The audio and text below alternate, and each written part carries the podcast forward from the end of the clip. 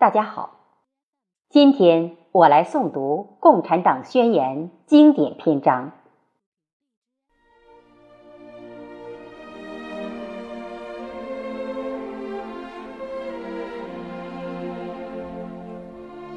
《共产党宣言》，卡尔·马克思、弗里德里希·恩格斯。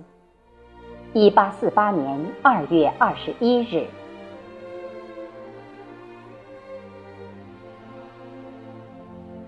引言：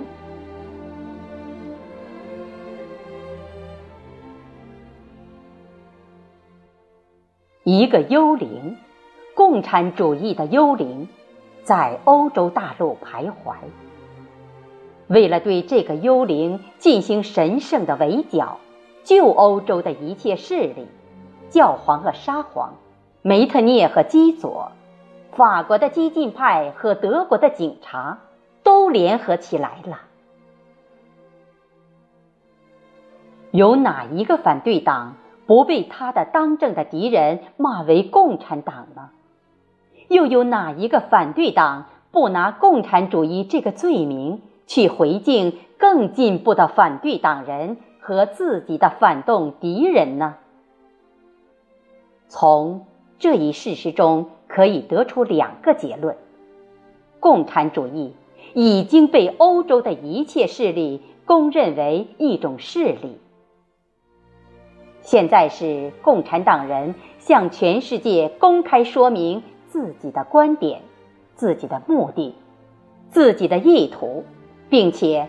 拿党自己的宣言来反驳关于共产主义幽灵的神话的时候了。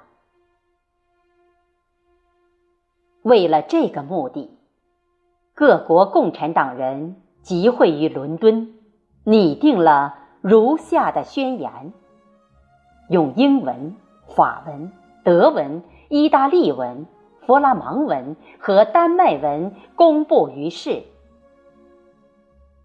资产者和无产者，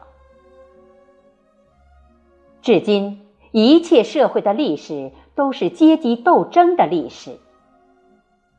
自由民和奴隶，贵族和平民，领主和农奴，行会师傅和帮工，一句话，压迫者和被压迫者始终处于相互对立的地位，进行不断的。有时隐蔽，有时公开的斗争，而每一次斗争的结局是整个社会受到革命改造，或者斗争的各阶级同归于尽。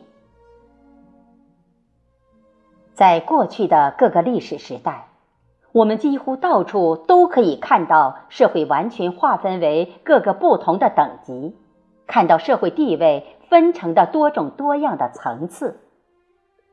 在古罗马，有贵族、骑士、平民、奴隶；在中世纪，有封建主、臣仆、行会师傅、帮工、农奴，而且几乎在每一个阶级内部，又有一些特殊的阶层。从封建社会的灭亡中产生出来的现代资产阶级社会，并没有消灭阶级对立。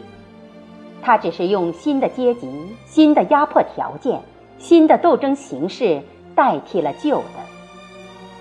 但是，我们的时代——资产阶级时代，却有一个特点：它是阶级对立简单化了。整个社会日益分裂为两大敌对的阵营，分裂为两大相互直接对立的阶级——资产阶级。和无产阶级，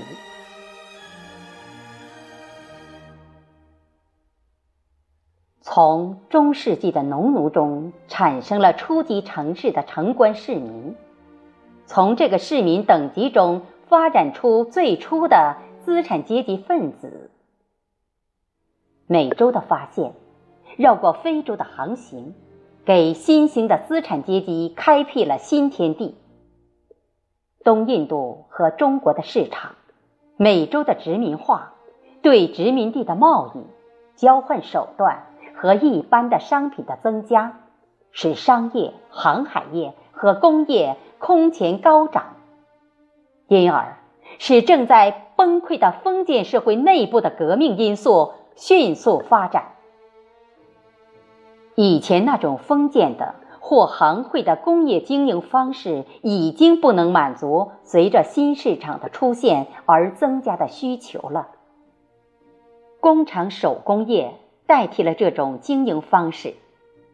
行会师傅被工业的中间等级排挤掉了，各行各业组织之间的分工，随着各个作坊内部的分工的出现而消失了。但是，市场总是在扩大，需求总是在增加，甚至工厂手工业也不再能满足需要了。于是。蒸汽和机器引起了工业生产的革命。现代大工业代替了工厂手工业。工业中的百万富翁，一支一支产业大军的首领，现代资产者，代替了工业的中间等级。大工业建立了由美洲的发现所准备好的世界市场。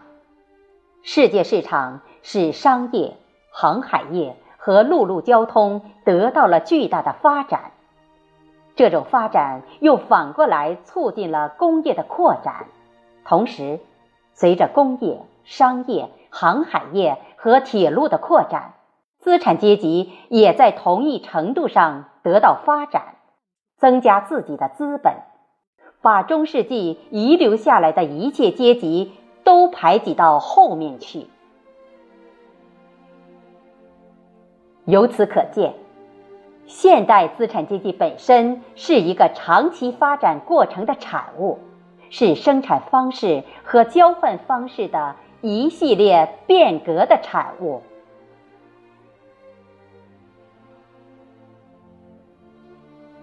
我的诵读到此结束，谢谢大家的收听。